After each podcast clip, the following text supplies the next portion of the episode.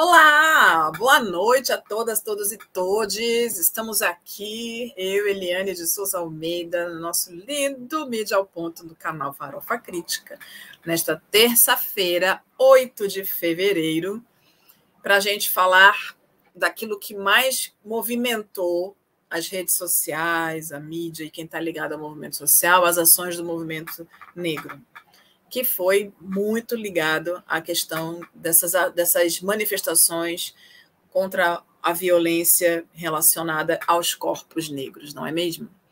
Mas hoje eu quero aqui começar falando sobre direitos humanos, ou humanos direitos, ou ainda a quais humanos servem os direitos? Para quem serve os direitos humanos? Então, eu queria. Gui, coloca para a gente, por favor, a primeira imagem, por favor. A primeira imagem sobre direitos humanos, não o primeiro vídeo. Isso. Quero que a gente pare para pensar que a Declaração Universal dos Direitos Humanos ela foi adotada e proclamada pela Assembleia Geral das Nações Unidas em 10 de dezembro de 1948. Estamos ainda em fevereiro de 2022 e a gente ainda tem que ficar lembrando para as pessoas efetivamente do que se tratam os direitos humanos. E aí estamos falando de seres humanos, de pessoas, independente de sua cor, de sua raça, de seu credo, do lugar onde ela nasceu, um, do, do processo geográfico, porque afinal de contas é isso. O problema é que nós temos um modelo daquilo que é efetivamente humano. E esse modelo não é negro, não é indígena, não é aborígene, não é aquele negro azeitonado como os indianos. Ele é um modelo europeu. Eu quero aqui ler para vocês, e por favor, você pode deixar essa imagem mesmo, do jeitinho que está. Eu vou ler aqui para vocês um pedacinho, e é um pedaço mesmo, porque a Declaração de Direitos Humanos ela é bastante, uh, ela é relativamente grande. Eu peguei um pouco, porque são as partes que eu acho que são importantes para que a gente entenda de que direitos se fala nesse sentido. E por que, que a gente continua batendo na tecla de que, já que é um documento internacional, que isso deve ser respeitado por todos os lugares no mundo. Então, vamos lá. O preâmbulo do documento já diz: considerando que o reconhecimento da dignidade inerente a todos os membros da família humana e de seus direitos iguais e inalienáveis é o fundamento da liberdade, da justiça e da paz no mundo. Considerando que o desprezo e o desrespeito pelos direitos humanos resultaram em atos bárbaros que ultrajaram a consciência da humanidade e que o advento de um mundo em que mulheres e homens gozem de liberdade de palavra, de crença e da liberdade de viverem a salvo do temor e da necessidade, foi proclamado com a mais alta aspiração do ser humano comum. Abrindo um parênteses, lembremos-nos que esse documento foi lavrado depois da Segunda Grande Guerra, então ele está aqui falando muito da questão do Holocausto também. Que, que deixemos muito nítido aqui, muito transparente não foram somente judeus que foram uh, mortos na guerra dentro dos campos de, de concentração. Pessoas com deficiência mental, ciganos e negros também foram assassinados dentro desse processo. Acontece que a gente só ouve falar do, do Holocausto, né? Mas outros povos também sofreram com isso, porque afinal de contas eles não faziam parte daquilo que eles entendiam que era o modelo, não é mesmo o modelo ariano. Portanto, por isso eles mereciam morrer. Então, considerando ser essencial que os direitos humanos sejam protegidos pelo império da lei, para que o ser humano não seja compelido, como último recurso, à rebelião contra a tirania e a, e a opressão. E aqui quero fazer, então, mostrar que a Carta de Direitos Humanos já previa que, se esses direitos de humanos não fossem respeitados, que existia uma grande possibilidade de haver uma rebelião. Então, já, já se espera. Considerando ser essencial promover o desenvolvimento de relações amistosas entre as nações. A gente não está vendo isso lá na Europa, né, gente? Esse processo Europa e Oriente Médio tá um negócio de doido.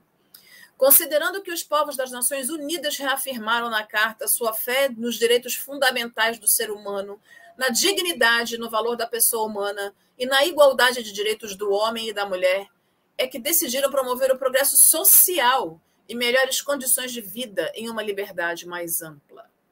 E eles continuam fazendo uma série de considerações, e aí eu quero aqui falar então um pouquinho sobre alguns dos artigos. E aí o documento diz: agora, portanto, a Assembleia Geral proclama a presente Declaração Universal dos Direitos Humanos como o ideal comum a ser atingido por todos os povos e todas as nações, com o objetivo de que cada indivíduo e cada órgão da sociedade, tendo sempre em mente esta declaração, esforce-se por meio do ensino e da educação por promover o respeito a esses direitos e liberdades e pela adoção de medidas progressivas de caráter nacional e internacional por assegurar o seu reconhecimento e sua observância universais e efetivos, tanto entre os povos dos próprios países membros, quanto entre os povos dos territórios sob sua jurisdição. Eu já fico incomodada aqui, porque território sob jurisdição já está falando de colônia. E aí não é por acaso que é justamente nesse tempo que começam as organizações dentro desses países colonizados ao processo de uh, libertação, de independência. Artigo 1. Todos os seres humanos nascem livres e iguais em dignidade e direitos. São dotados de razão e consciência e devem agir em relação uns aos outros com espírito de fraternidade. E aí a gente está aqui também vendo né, o ideal francês de igualdade, liberdade e fraternidade dentro desse documento. Artigo 2, parágrafo 1. Todo ser humano tem capacidade de gozar os direitos e as liberdades estabelecidos nesta declaração, sem distinção de qualquer espécie, seja de raça, cor, sexo, língua, religião, opinião política ou de outra natureza, origem nacional ou social, riqueza, nascimento ou qualquer condição. 2. Não será também feita nenhuma distinção fundada na condição política, jurídica ou internacional do país ou território a que pertença uma pessoa, quer se trate de um território independente, sob tutela, sem governo próprio, quer sujeito a qualquer outra limitação de soberania.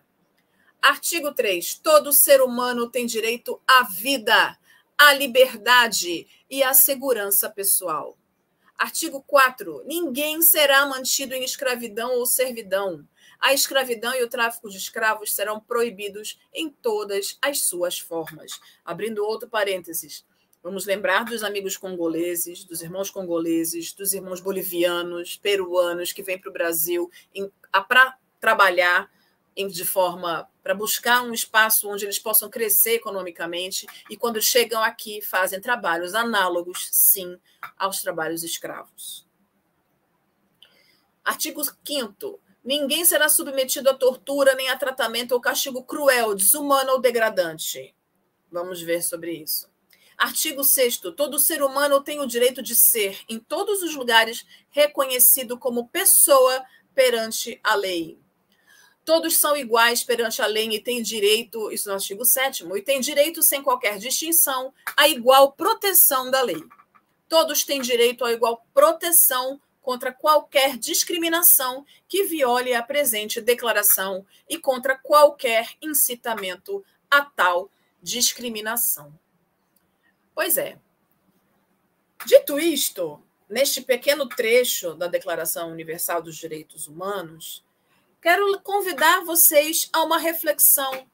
Porque todas as vezes que a gente fala sobre violências, o que a gente fala é justamente de um grande desrespeito a tudo isso que está dentro deste documento, de nível internacional, de nível global, e que deveria ser a carta que mediaria, ou que pelo menos teria a intenção trazer um modelo de tratamento entre as pessoas dentro das suas referentes nações. Mas não é o que acontece. Não é o que acontece. Coloca para mim a próxima imagem, por favor, Gui. Aí.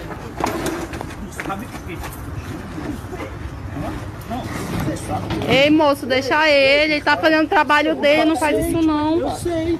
Poxa, ele tá só fazendo o trabalho Tá me dele. agredindo porque eu tô querendo receber e ele não me paga. Filma aí, moça, filma aí. Poxa, mas paga, isso tô com 20 minutos. Você não pode fazer isso com tá ele, não. Tô com cair 20 com a minha minutos. Eu ia tá voltar. Eu ouvi, eu ouvi a conversa, eu ouvi. E ele tá me agredindo aqui, Você ó. não pode fazer Tá isso, não. vendo aqui? Solte ele, é por favor, solte eu ele. entregador. Eu tô vendo. Pois, meu irmão, tem medo de ti, não tá me ameaçando aí. Ele tá me ameaçando, ó. Liga pra polícia aí, gente. Pode Liga pra polícia aí, pelo amor de Deus. Ele não pode fazer isso, não. Você não pode fazer isso, moço. Rasgou tudo, ó. Não, não pode. Aqui não pode. Eu tenho dinheiro pra pagar. Olha, tá aqui Sim, porque que ele. Você não deu tá dinheiro pra ele. o Pix, chama a polícia, gente. Não é pode, não pode. O Pix tem que é chegar na hora. Pix não é assim, não. O Pix não é assim. pelo amor de Deus. Gente está falando de direitos humanos. Vocês conseguem entender que o que está acontecendo ali é uma grande violação de direitos humanos? Um homem negro está trabalhando, já tem uberizada a sua função de trabalho, já tem vulnerabilizado o seu espaço de trabalho, porque ele presta serviço para uma empresa que não vai funcionar. Oi, querida! Boa noite! E o que, que acontece? Esse homem, em Manaus, foi agredido por esse cliente que resolveu não querer pagar uh, o, o, o, trabalho daquele rapaz. Cenas posteriores dentro da. E aí, onde a gente acha esses vídeos? Dentro das redes sociais. Um vídeo posterior mostra esse homem que precisou ser acalmado por outras pessoas, dizendo que o pai dele era da Polícia Civil e que ele ia chamar o pai dele para resolver esse problema para ele.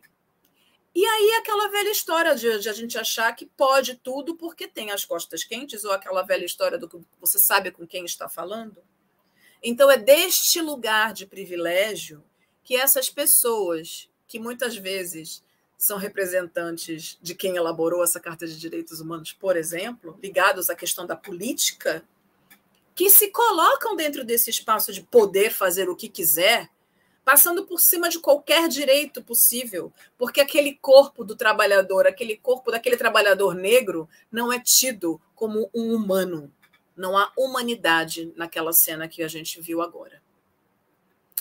Por conta disso, agora eu queria a, a próxima imagem do PPT, por favor, Gui.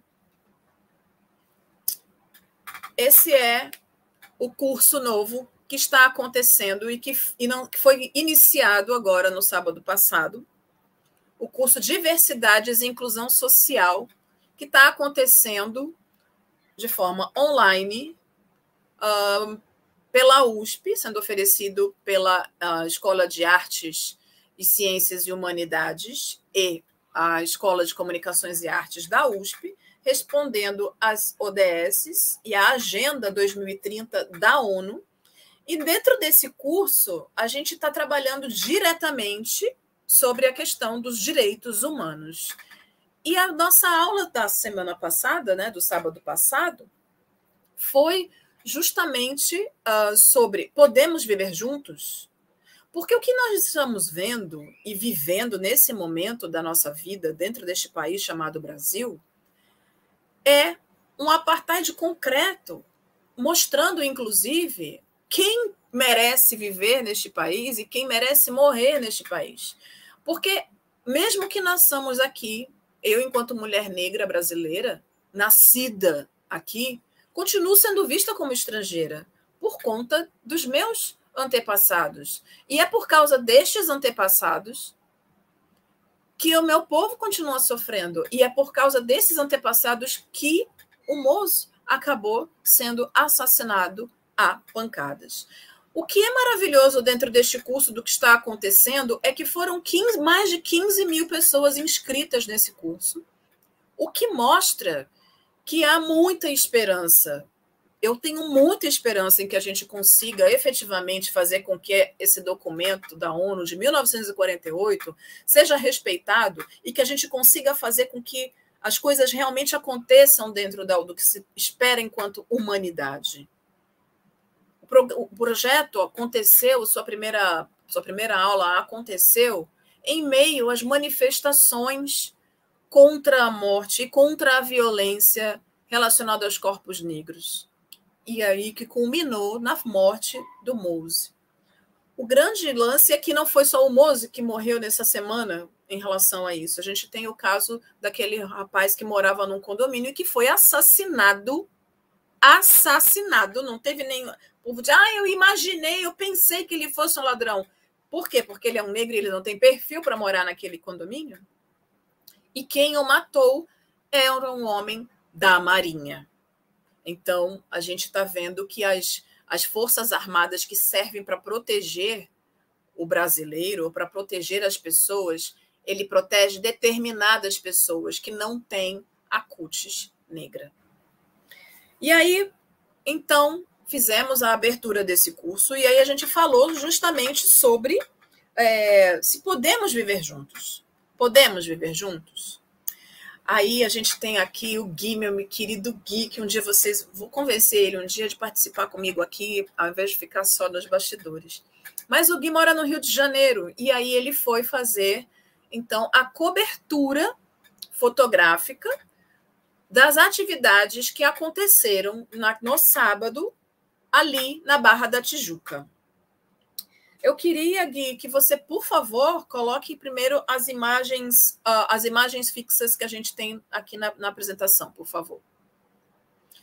O que a gente vê é que a gente já entendeu que bala nos mata, que se a gente ficar dentro de casa, a polícia invade a nossa casa e nos mata, mas que é o espaço das ruas que vai nos defender. Então, por Mose e por todos os outros negros que já foram assassinados, o Gui foi para a rua também e trouxe para a gente, com exclusividade, essas imagens que vocês estão vendo. Então, essas imagens foram feitas no calor. Eu gosto muito dessa foto. A paz tem cor.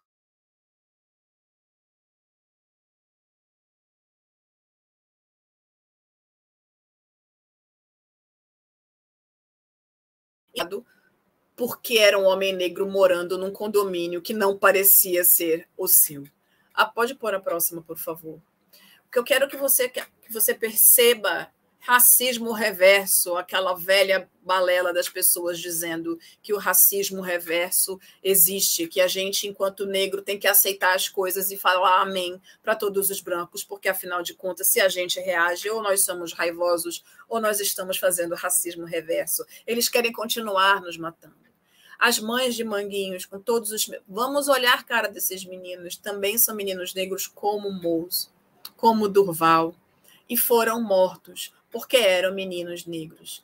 Onde está os humanos direitos desses corpos? Onde está a Declaração dos Direitos Humanos quando se trata efetivamente dos nossos corpos negros? Então precisamos ir às ruas. Então, justiça para o povo preto justiça para o povo preto. Gui, coloca, por favor, o vídeo da mãe do Mose falando, por favor.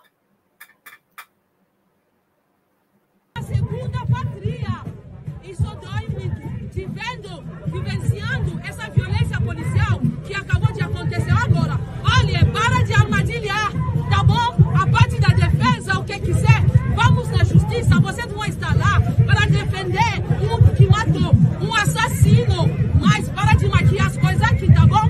Quem queria fazer bagunça aqui, fazer coisa. Não é imigrante, não é congolesa. É armadilha, nós sabemos mais. Quer deixar aqui. Nós somos banto. Justiça dessa terra não vai dizer coisa, se não vai cortar de jeito que se quer, tem uma justiça. Aquela que enxerga tudo, aquela que tem uma mão poderosa que vai além do que essa justiça que todo mundo está esperando pode fazer. Sim, Ubuntu, e vai agir. Justiça por Moisés. Justiça por Moisés. Justiça por Moisés. Justiça por Moisés. É isso, justiça por Moisés. Da fala forte dessa mulher é que o que a gente pode perceber é que o povo banto, do qual faz as nossas veias terem sangue, eles trazem a filosofia Ubuntu como forma de vida e valorizam um valoriza a vida do outro e entendem que só existem porque um existe e o outro existe por causa dessa vida. O mais importante também que ela traz ali, dentro dessa, dessa fala, é que me parece que, como a gente sabe o que acontece normalmente, existem as pessoas infiltradas dentro dessas manifestações que fazem essa manifestação parecer violenta, quando de fato não é. A gente está vendo sempre aqueles black blocs. Muito provavelmente era disso que ela estava falando, mas pouca gente percebe essas nuances ou deram essa notícia de que houve black blocs dentro desse movimento. Dentro do nessa semana mesmo onde estavam organizando toda essa atividade, foram censuradas dentro das redes sociais uma série de informações, de postagens que tinham como objetivo organizar essa manifestação que aconteceu no sábado passado na, ali na praia de Copacabana. Ali na praia de Copacabana, não, na, na Barra da Tijuca. Então, existia sim um interesse de que houvesse uma desqualificação dessa atividade e fazendo com que se parecesse com que tudo era voltado para a violência. O Gui fez cenas de dança, como em São Paulo também apareceram cenas de dança, porque o povo negro é, transforma essa dor em luta. E é isso que a branquitude tem muito medo. Que as nossas mortes nos fazem chorar, nos fazem doer muito, mas ela também pode ser transformada em força. E o problema para a branquitude é esse enquanto nos matam, a gente vai se fortalecendo. A gente já não tem mais medo da morte, porque a morte está sempre certa no nosso caminho. Então, é muito importante que a gente entenda que direitos humanos e humanos direitos para os corpos negros. Sempre. A nossa dica de leitura, meu querido Gui. Pois é, minha gente. E é isso a nossa dica de leitura é a obra do nosso queridíssimo Tiaraju Pablo, que, olha, vou falar, gente, conhecer o professor Tiaraju é sempre é, é, é uma honra. Eu estou muito bem cercada nesses últimos tempos. E ele tem um trabalho incrível sobre periferia. Então, ele conceituou, inclusive, exatamente o que é esse ser periférico. E aí eu estou falando, então, do lançamento da editora Dandara, organizada pelo professor Tiaraju Pablo, reflexões periféricas propostas em movimento para a reinvenção das quebradas. E ele é um cara incrível e facilita muito a nossa vida no entendimento dessa coisa do que é a quebrada, principalmente porque ele fala desse universo paulistano e traz essa vivência dessas quebradas. Então, o livro o que é? a gente começa um resumo assim. O que aconteceria se 30 pensadoras e pensadores das quebradas, pessoas lá que vivem na quebrada, das quebradas de São Paulo, se reunissem para refletir sobre o atual momento e pensar propostas para essa quebrada? Então, o pensamento dessas 30 pessoas e a resposta para essa pergunta é esse livro. Então, o resultado é o livro Reflexões Periféricas, Propostas em Movimento para a Reinvenção das Quebradas.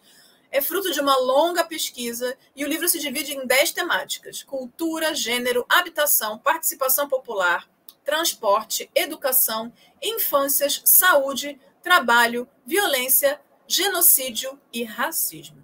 Ao final, o texto nos apresenta um amplo painel dos dilemas e das potências das periferias vividas, refletidas e escritas por quem está com os pés no chão e busca propostas concretas para uma reinvenção. Gente, é isso, sabe? O professor Pablo Tiaraju Pablo de Andréia é docente da Unifesp, do Instituto de Cidades do Campo Zona Leste de São Paulo. Ele é coordenador do Centro de Estudos Periféricos e da pesquisa Agenda Positiva das Periferias. Ele é morador da Zona Leste e músico e toca um samba como ninguém, minha gente. Toca um samba lindamente. Essa é a dica do Mídia Ponto para você de leitura. Agora, Gui, meu querido, coloca aí, por favor, o trechinho da nossa reprise do Farofa Crítica da próxima quinta-feira. As pessoas naturalizaram a desigualdade, as pessoas naturalizaram o genocídio, as pessoas naturalizaram perder irmão, perder filho. Então, elas não conseguem entender que elas fazem parte de um sistema. É uma banalização. É uma banalização. Uhum. E, e muitas pessoas até apoiam esse sistema, né? Porque eles acreditam que quanto mais militarização da sociedade, quanto mais regra, quanto mais essa, essa pseudo-segurança, melhor é, a nossa situação é, mas nós vemos, os dados mostram que não é. Né? Existem vários, várias políticas, vários mecanismos que a, acabam nos expulsando de lá ou, ou nos matando, né?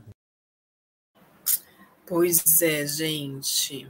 Essa entrevista vale super a pena, vale muito a pena ver essa reprise, porque o professor Denis de Oliveira vai receber o Denis Martins, que é historiador, geógrafo, vai falar sobre necropolítica e os marcadores de exclusão que condicionam as pessoas a se tornarem alvos de uma política de eliminação em massa.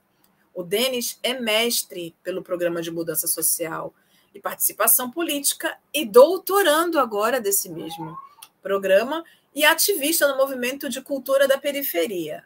Denis é um grande amigo e ó, quer entender o que é o conceito de necropolítica? Assistam essa entrevista, porque o Denis destrincha esse conceito lindamente e vai fazer você entender exatamente do que o Aquele Bembe queria falar. Meus queridos, eu queria então um, desejar para vocês uma boa semana, uma semana linda uh, com uma fala final. Gui, coloca para a gente, antes de, de fechar totalmente o programa, aquela, aquele vídeo da manifestação ainda do carro de som, da fala daquela garota de 16 anos sobre a questão do genocídio. E eu me despeço de vocês, então, agora, mas eu quero que vocês fiquem com esse vídeo até o final, porque é isso: vidas negras importam direitos humanos e humanos direitos para todos os corpos negros do planeta Terra. Uma linda semana para vocês. Até semana que vem. Então, quando a gente aqui grita, protesta, anda, a gente não está andando em nome de uma pessoa só. A gente anda por 1,2 bilhões de africanos. A gente anda por mais de 100 milhões de brasileiros. Então, vocês aqui estão representando muito, muito, muito mais que esse Brasil. Porque a maioria da população brasileira que vem na África da escravidão era banco. Banco é como. Todos nós temos um pouco de banco dentro de si. Então, gritem. Gritem pelos nossos cursos brasileiros. Gritem por mim, que tem 16 anos. Grito pela minha irmã de 9. Grita por nós,